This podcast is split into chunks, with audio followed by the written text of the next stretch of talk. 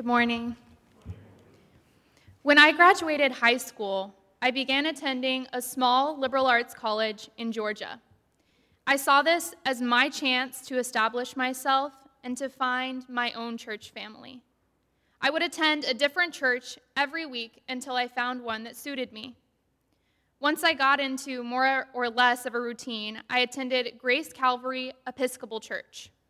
It was family sized like Bearing, and the theology was in line with what I thought I believed. But there was no one my age. I considered going back because I enjoyed the service, but decided against it because the congregation was older. The next Sunday, I attended a much larger Church of Christ. I cannot say I remember much of the service, and no one greeted me or even talked to me. But everyone at this church was a college student, except the minister. There was a band, disco lights, and donuts.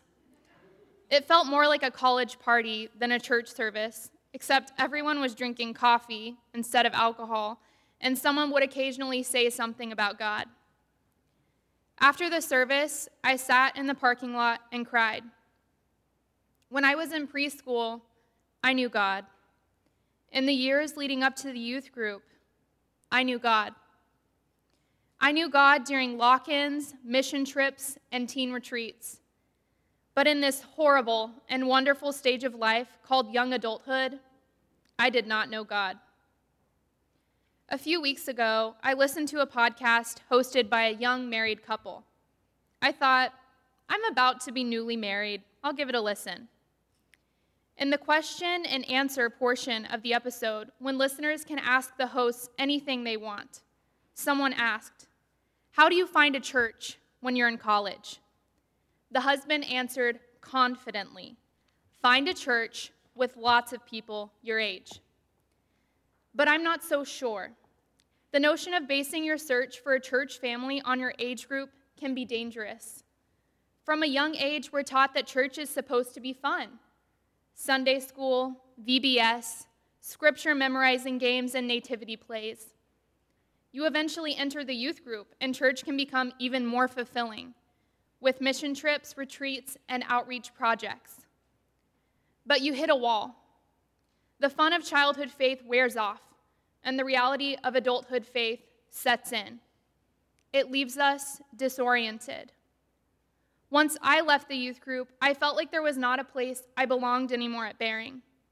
I think this is why many people my age go searching for big churches whose congregation is predominantly college students and postgraduate adults.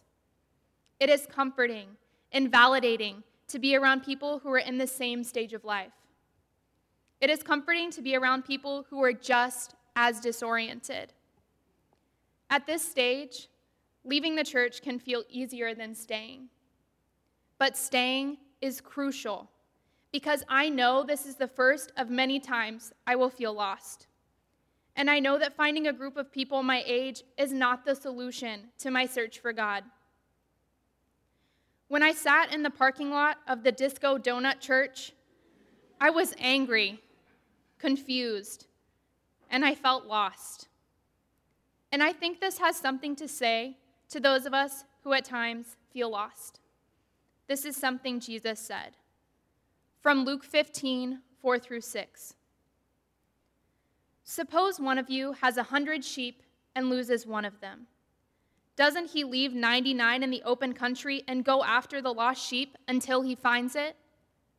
And when he finds it, he joyfully puts it on his shoulders and goes home. Then he calls his friends and neighbors together and says, Rejoice with me, I have found my lost sheep. Suppose you wander away from God and lose yourself. Imagine yourself in this story.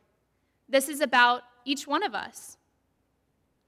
Suppose you wander away from God and lose yourself. God will search for you until he finds you.